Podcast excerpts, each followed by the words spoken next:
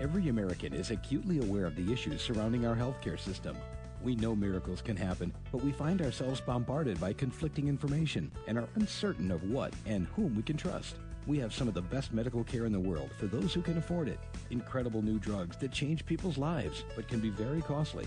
Many of the best doctors the world has ever seen, but not all are perfect. That's why Dr. Steve Feldman created the show, Getting Better Healthcare, to help walk us through the labyrinth helping us understand how to take better care of ourselves and to better understand the challenges, issues, controversies, and complexities of our healthcare system as it exists and as it could be. For better healthcare and a better healthcare system, listen to the doctor. Now, here's Steve. Welcome to Getting Better Healthcare on WebTalkRadio.net. I'm your host, Dr. Steve Feldman, founder of the DoctorScore.com physician rating website. On today's show, we're going to be discussing visual illusions. We're going to be discussing how our brains integrate the stimuli that come from our eyes to create a coherent mental image. Visual illusions are important to our discussion of healthcare because understanding how our minds interpret visual stimuli is also important for how we interpret other things. There's a, a correlation between visual illusions and the cognitive errors, the ways our thinking can go wrong. By understanding the ways in which our brains interpret what we see, we can understand all sorts of things, including why it is that different people look at healthcare reform and see totally different things. One of our earlier guests Peter Ferrara talked to us about healthcare and said that the healthcare reform legislation meant the end of good healthcare in America. On the other hand, we hear President Obama taking, saying that we've taken a step forward towards better health care for all Americans. How is it that two people can look at one health care reform bill and see totally different things? Well, it's because our brains don't just see things, uh, they in, our brains interpret things. In the case of visual stimuli, we in, our brain interprets things in terms of the context of the the, the colors and, and brightnesses uh, surrounding the thing we're looking at. And when it comes to judgments about healthcare, about the health behaviors we make, about physicians' diagnoses, about uh, what doctors think of different regulations, of how we think our healthcare system is going to work for us. Our brain interprets what we see and hear in the context of other things. Our guest today is an experimental psychologist, Dr. Alan Gilchrist, a professor of psychology at Rutgers University. He's the author of the book Seeing in Black and White this is a book that describes the intricacies of research on how the eye and the mind work together to perceive how dark different shades of gray are. The visual illusions he's created to study this phenomenon are extraordinary. Alan also teaches a course on critical thinking, which I think is also an essential element of what we're trying to get at here in our understanding of the healthcare system. Our talk with him today will help us see and understand our healthcare system and its surrounding controversies more clearly. Alan, thanks so much for joining me on the show. I am so intrigued by your, your work, your research uh, on illusions. Can you just start by telling our listeners what are illusions? Well, I, I have a very simple uh, approach to the question of illusions that not everybody in my field of visual perception agrees with, but uh, to me, an illusion is a discrepancy between what's actually there and what you perceive, what you see. Um, so, you know, there there's philosophical objections to that, but uh, that's basically my starting point. Well, that's interesting because I have the sense from your work that that um, well, what we see um, certainly isn't always what's there by a long shot. It's it, it, that our perceptions um, determine what our mind sees almost well as much as our eyes. Well, um, I'd be careful on that point. But first of all, I, I, I do want to say that I think that our visual system is very, very successful overall. I mean, I, uh, I don't look at the visual system as being a highly flawed system. I think most of the time we're in pretty good visual contact with reality. That is to say, we see the size of objects, we see which way they're moving, we see their color, and so forth, rather accurately. So I think, but I think that illusions, visual illusions, are important, not because they're necessarily large illusions, um, or that we are that we see these illusions all the time but they're kind of the signature of how the visual software works. In other words, uh, how does your visual system, by which I mean the eye and, and those parts of the brain that process what you see, uh, illusions, I think, are great for giving us really important clues as to what kind of software we use. By the way, when I say visual perception, let me just say a word because that may not be immediately obvious to, to lay people. Uh, we're talking about very basic vision, like how do you tell the size of an object no matter what distance it's at? Uh, in my own case, I study how we perceive white and black and gray surfaces, and there one of the important problems is how do you see shades of gray correctly when the illumination level changes? Yes. Now, that has, I'm sure our listeners are familiar with some of these basic illusions. You have a, a, a disk, a circle, of, a filled in circle of a given grayness. If you put that circle inside a light colored square, it appears pretty dark. You put it that same disk in a dark colored square, it seems light, and you put these these things next to each other, and you you would swear that the the disk inside the light square is darker than the one inside the dark square, and yet the disks are identical. Um, that is just a, an amazing phenomenon. That's probably the most basic. I think we've seen the same thing with respect to size. That if you have two disks of the same size, surround one by small circles, the other by big circles, the one surrounded by big circles will look smaller than the disk that's surrounded by small circles. Yeah. But right. but the the most amazing thing was the illusion that you um, you shared with me for my book Compartments, where you have um, black letters spelling the word black, and you have white letters spelling the word white, and the white letters are in a shaded area. And it all is, is beautiful except for the, the fact that the white letters are actually darker than the black letters. I mean, that is, that is, that is a phenomenal illusion. Yeah, the, the first illusion you mentioned, uh, where you have a gray uh, surface on a white background, another equal gray surface on a black background, which is called simultaneous contrast. Uh, that's actually uh, a smaller illusion. Uh, you know, we measure this oftentimes with what's called the Munsell scale, where uh, it goes from about a 2 being a black to a 9.5 being a white. On that scale, simultaneous contrast is about half a step or three quarters of a step, but uh, some of these other illusions can be much bigger. And in the case of the the, the letters, the black and white letters, uh, by putting the white letters in a shadow uh, and putting the black letters in, in sunlight, let's say, uh, we, we, we just we find that the white letters actually reflect less light into your eye than, than the uh, black letters in sunlight.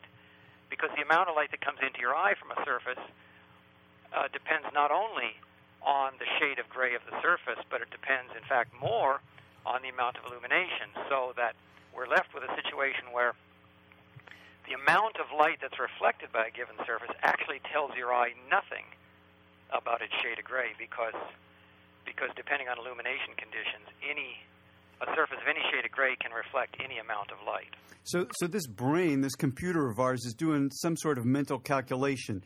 When it looks at the disk surrounded by um, different colors, um, it's a relatively simple calculation it makes, and it can be off by a little bit. But now you're, you're adding in this additional variable of illumination, and there's something in the wiring and software of the brain that allows us to make you know estimates to get a sense of how light or dark something is under various lighting conditions. Yes.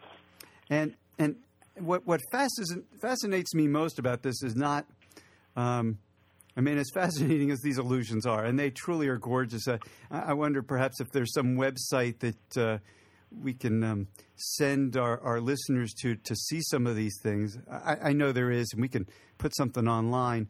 Um, but um, what what fascinates me most is that I I get the sense that this same wiring, this same kind of calculation that your brain is doing for for lightness and darkness, for shades of gray, um, that that same kind of wiring must be going on for our other senses and, and our other ways of thinking. That there's probably some relatively uniform way in which our brains are organized that allows it to do thinking and calculation such that when we hear sounds in relation to other sounds, we, we have a sense of their loudness. Um, uh, yes, I think that's true. That that you find parallels in all the senses. So you're going to find auditory illusions that are very much analogous to uh, visual illusions. Now, I don't know if you're also suggesting parallels between uh, sensations and perceptions, uh, and and also uh, cognitive matters like the way we think. Are you are you aiming toward that uh, parallel as well? Oh, absolutely. You know, I I look at some of the things in our medical world, and you know, I I, I see an objective reality.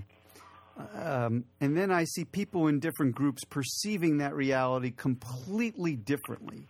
It's as though, for example, um, we have a wonderful drug for the treatment of patients with acne uh, called Accutane. Oh, what a yeah. great drug. It cures even the worst, most severe acne, uh, but it has one little minor problem with it. It causes severe birth defects if you get pregnant while it's in your body. Yeah. And here we are, we're giving it to teenage girls. So, you know, I think it's very reasonable for the government to say, you know, we might need some controls on this because we want to make sure that we don't, you know, that doctors aren't causing birth defects with this drug.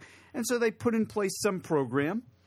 And this program, say, involves uh, well, when it first came out, it was like an hour wait on the phone to talk to some bureaucrat to get all the paperwork done. Now, that's an hour wait on the phone. That 60 minutes is an objective reality, like, I guess, the number of photons coming off of some surface. Yeah. And yet, we dermatologists, we would look at that hour wait and we would say, oh, this is a horrendous waste of our time. This is way too much. This is totally inappropriate. It's not good for patients. It's, it's a bad it's it's it's bad and it's it's insulting. We shouldn't have to wait this hour on the phone. On the other hand, you know, I look at the people who do volunteer work for the March of Dimes, and uh, or who are pediatricians who, you know, they dedicate their lives to reducing the amount of birth defects in the world, and they look at that same hour, and they see something completely different. You know, it's as though it were a level of illumination which could be accurately measure the number of photons coming off the surface, but one person would perceive it as dark and the other perceive, would perceive it as light.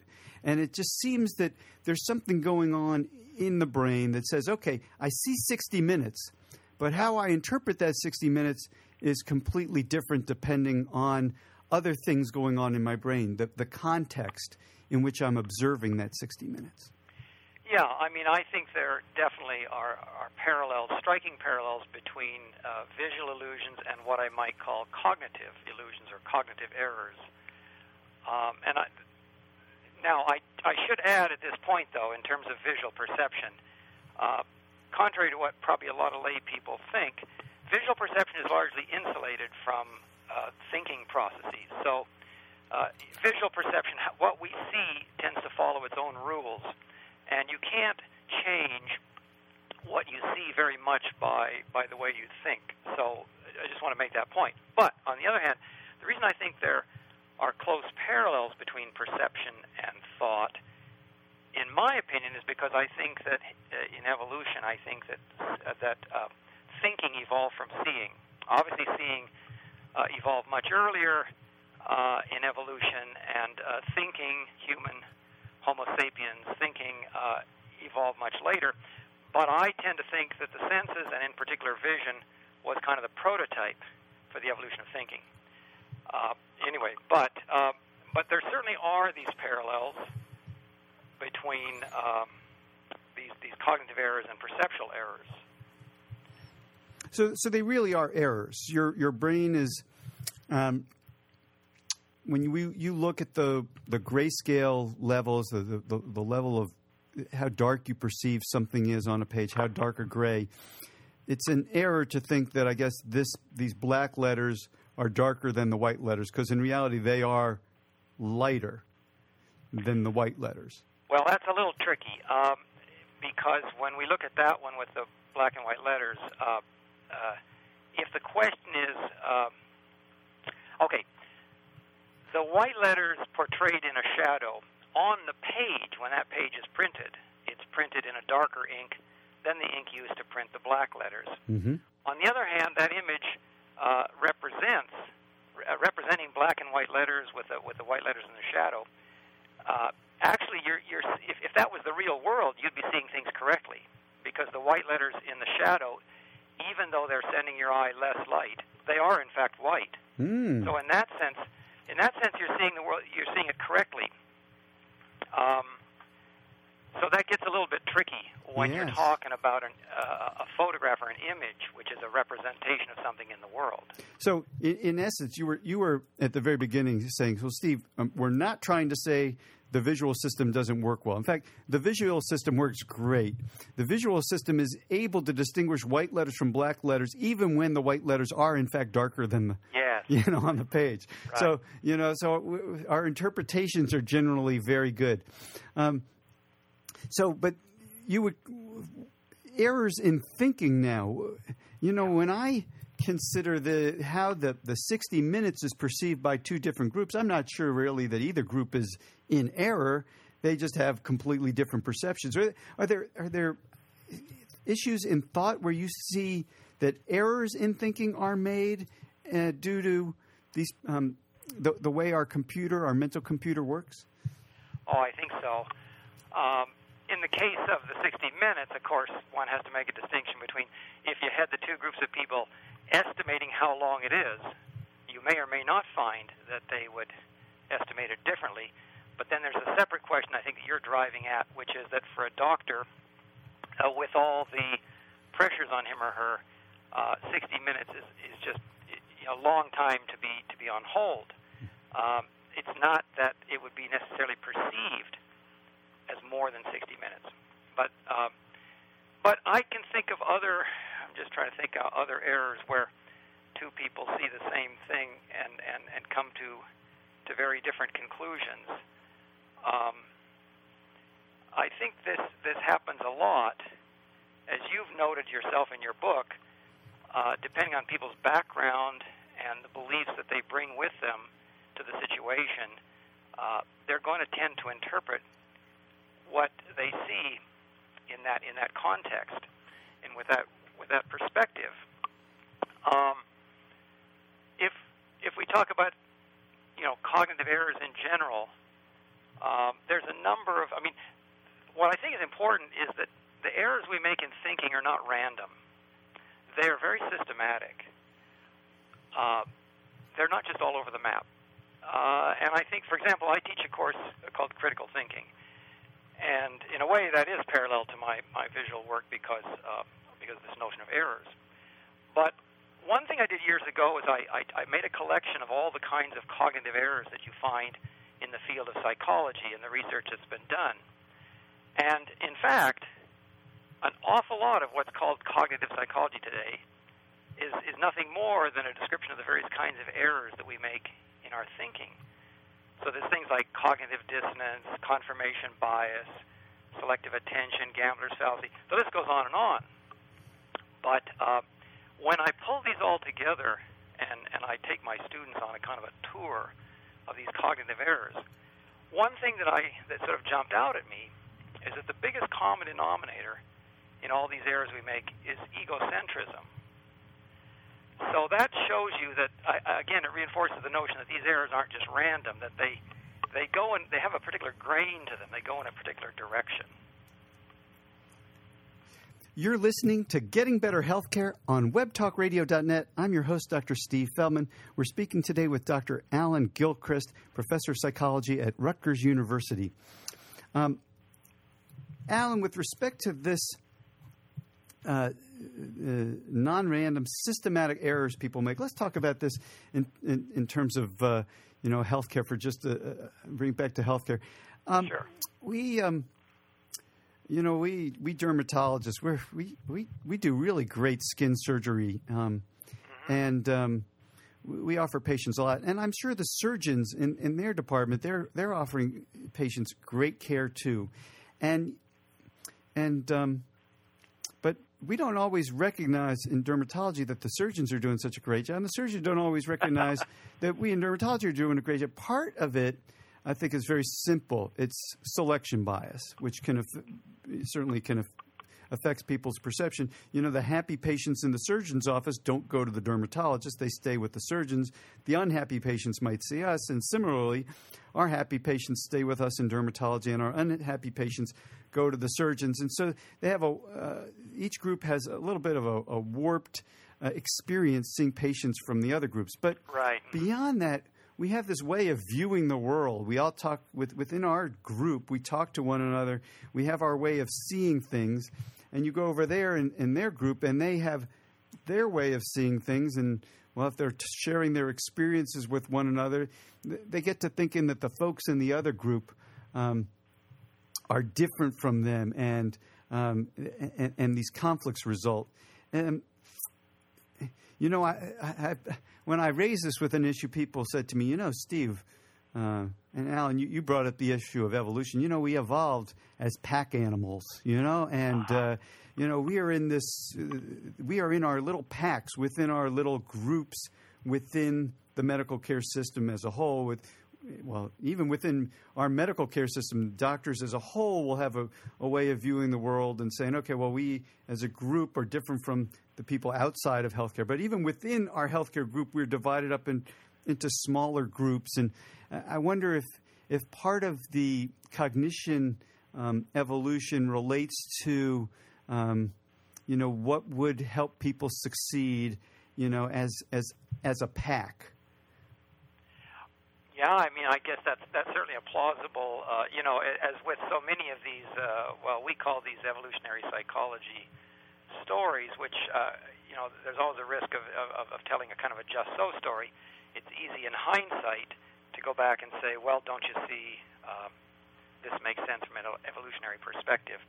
Uh, and it may be. I mean, that's perfectly plausible. Uh, these are hard theories to test, but. Um, but yes, I think I think in, in, as members of different groups, uh, for one thing, we get exposed to different kinds of information. A little bit like the different the, the men feeling the different parts of the elephant. You know, we we get a different impression of the thing based on where we have contact, direct contact with reality.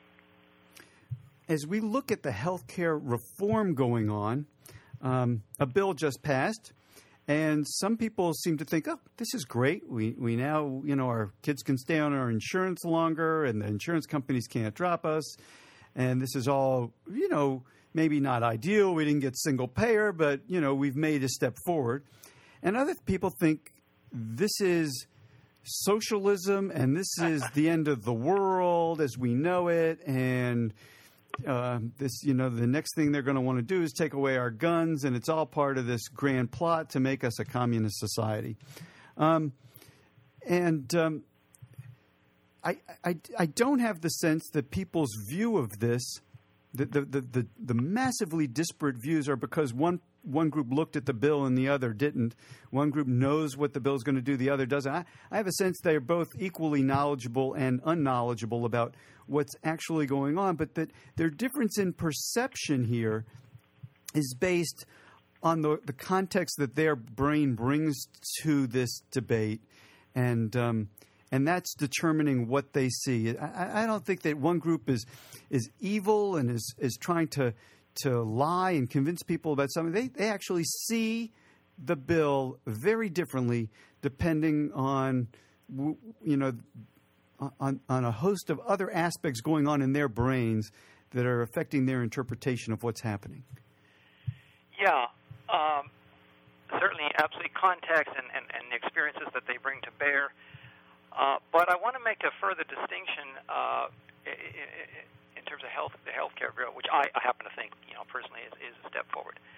But um, beyond, you know, the kind of cognitive errors that we as individuals make, um, I think on some of these political questions, we also have to recognize uh, the kind of corporate propaganda that we're all exposed to. Uh, by and large, there are coincidences of interest that have a big influence on the kind of information that people get. So, for example, um, in 2003, when the United States invaded Iraq, polls showed that 67% of Americans believed that Iraq was at least partly responsible for 9 11. Now, of course, as we know, Iraq had nothing to do with 9 11. But how does this happen? Well, uh, you know, you've got uh, you've got corporate uh, media that are leaving certain suggestions, even if they don't come out and, and, and say that uh, Iraq was responsible for 9 11. Sometimes that's implied. One can find various suggestions of that kind in the media. That's not hard to find. On the other hand, apart from uh, this type of propaganda, uh, for example, we, we've seen in the healthcare debate, of course, huge amounts of money spent by the health insurance industry, by big pharma, and so forth. So that that's one side of the equation, okay? But then you can talk about the personal equation uh, and people's cognitive errors. And here I think, you know, uh, you can bring in something like, for example, cognitive dissonance. When Americans, uh, let's say Americans that aren't particularly engaged politically, they don't read the newspaper too much, okay? But they, of course, know that the United States has just invaded Iraq. Well, a lot of people, you know, reason like this, I think. Uh, they say, well, look, America's a good country, and if we're attacking Iraq, they must have done something to us. You know, we wouldn't just attack somebody for no reason. So that's you know, that's a kind of a personal cognitive error that meshes um, very nicely together with, with sometimes the kind of propaganda that we get. The uh, I, I, just love the the beauty of of the extension of your work on on how we perceive things and how we can we can apply these basic principles of how our brain works to the major political issues of our day, to healthcare. I mean, it's hopefully there's this. While we hear from the partisans on either side, that's who you hear. I suspect there's this unheard from group in the middle who don't have such strong feelings and who are wondering, gee, what, what is the truth here? Uh, because because one side's telling me one thing that it's the greatest thing since sliced bread. The other people are telling me that it's the worst thing, you know, since uh, you know the fall of Pompeii. And and surely the you know the truth, the the real level of illumination is somewhere in the middle. Right. Well, I, I, I hope you're right, and I think that that may be true. That there are those people out there. Well, I wonder to what extent we can we can harness our our mental perceptions and put them to good use to improving patients' health care. Um, aside from the health care reform bill, um, we Americans probably need a better diet, um, probably need to smoke less, uh, drink less. Um, are, are, there ways that, that we can use the way our mind thinks to modify our health behaviors um, t- towards um, to, towards a, a better, healthier living? Well, you know, what I teach my students in my critical thinking course is, you know, so once we've reviewed all these cognitive errors, I say then, okay, well, we don't want to have all these errors. Uh, how can we learn to think better? What I basically uh, present to the students is to take more advantage of the scientific method, of scientific thinking. Because I think that scientific thinking, I think that critical thinking is in fact scientific thinking. And one of the things about the scientific method, I remember a student years ago said to me, I guess to be a scientist, you have to be very objective. And that really got me thinking. Because it's not true. And, you know, you and I know that among our, our scientist friends, uh, there's all kinds of, everybody has their own pet theory, and we're all very human, though we may be scientists. I think, though, that what's really great about the scientific method there's a lot of psychology already built into the scientific method. There's a lot of recognition of the kind of errors, the cognitive errors that humans tend to make.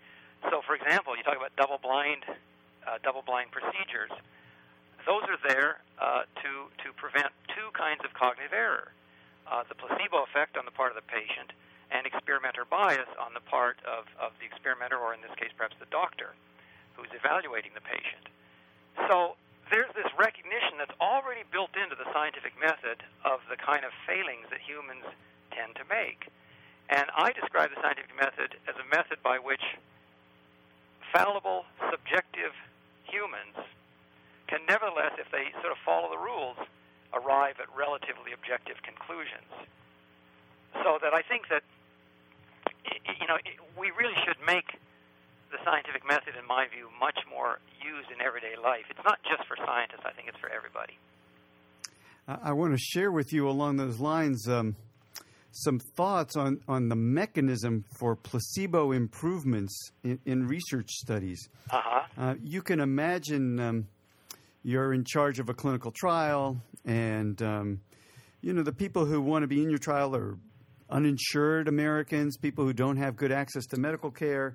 And they're suffering with a g- disease, and um, they come to enter the trial and uh, you measure the severity of the disease. Now, you have to have a certain level of severity to get in the study. Uh-huh. Uh, let's say, um, well, on a scale of uh, 0 to 100 on some measure, you have to have a severity of at least 50.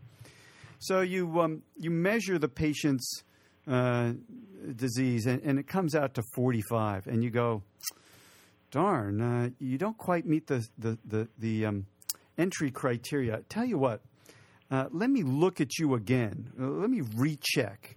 Yeah. And, and, then you look at it again, and, well, let's say it's a skin disease and you had to measure how red or thick and scaly the spots were.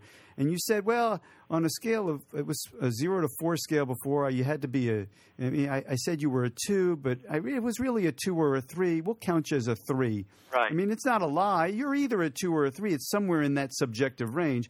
So we're going to err on the high side of the nor- uh, of the reasonable range. And sure enough, when they recheck your score, now you're a 65 and you get in the study. Now, when they bring you back, you're back down to 45. Now, you haven't really changed at all. Uh-huh. But the perception of your score has changed because initially, you know, I'm not saying it's because the doctor makes more money for each no. subject they enroll and how that might affect your perception of how red and scaly something is, but also, you know, the patient is uninsured and needs medical care and you want to help them. So your mind has every reason to want to say, oh, yeah, it's on the higher side of this subjective score. You may actually even see it as darker or as redder than you might at the next visit when they're already in. And, mm-hmm. and you know, not every study is a, a, skin disease study, where, but you could imagine a blood pressure study where you have to be a blood pressure of 140 over 90 to get in the study, and they measure your blood pressure, and you know it's 130 over 80, and they say, well, uh, here's what you do: you go up and down those stairs over there, um, or or just come back and listen. Let me just tell everybody in the room to be quiet and and let me really listen close for when I hear you first hear your blood pressure. And sure enough, now you're 140 over 90, and you get in the study, but they don't they don't do those same conditions the next time and back sure enough you're back down to 130 over 80 at the next visit and people think that something magical has happened with the placebo improving you when it was really a change in the brain's perception based on the context of an initial you know entry visit to a study versus a, a return visit. Yes and you're led and you're led to a false conclusion uh, and I think again, this yeah, this illustrates why uh, these double-blind procedures are, are so important. That uh, the the doctor or the person who's evaluating the patient, you know, um, sh- should be blind to to what condition of the experiment this patient is in. And in a case like like you're describing, um, the evaluation of the the blood pressure or whatever needs to be separated from the decision about whether to put the, the subject into into the tr- uh, clinical trial group.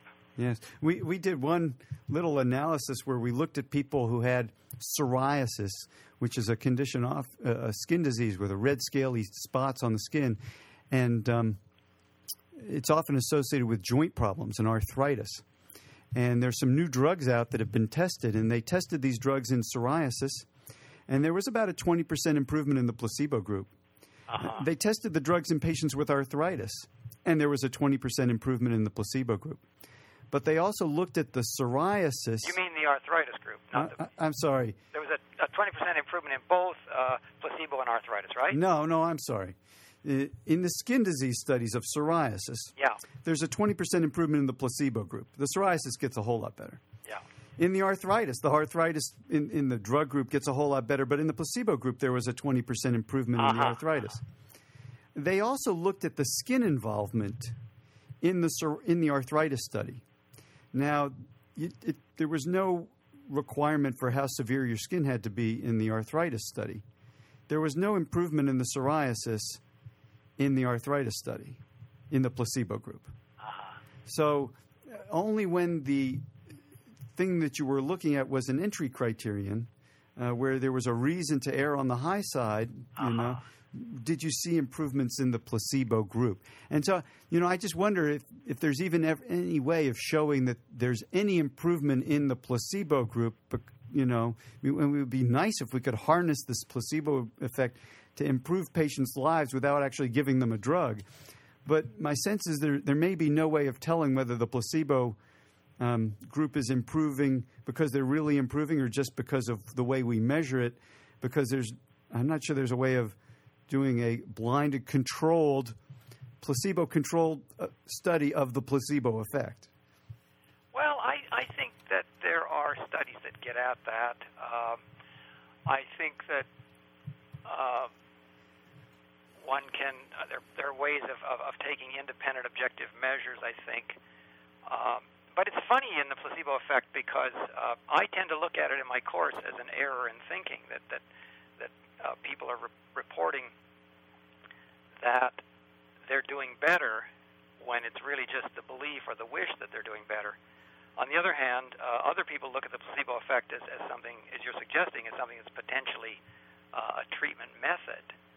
Um, so it, it's a very tricky issue. Well, Alan, I, I, greatly appreciate your time on the show today. Uh, I, I, greatly appreciate you sharing your work with uh, me for my book Compartments.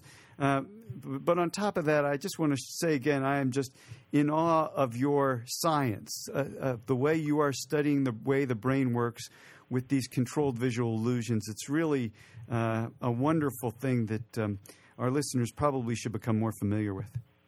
Well, you're very kind, Steve, and uh, I, I, enjoyed reading your entire book, and uh, and this has been a fascinating conversation uh, on, on, on what I think are very important issues. So uh, I hope more people will think about these matters.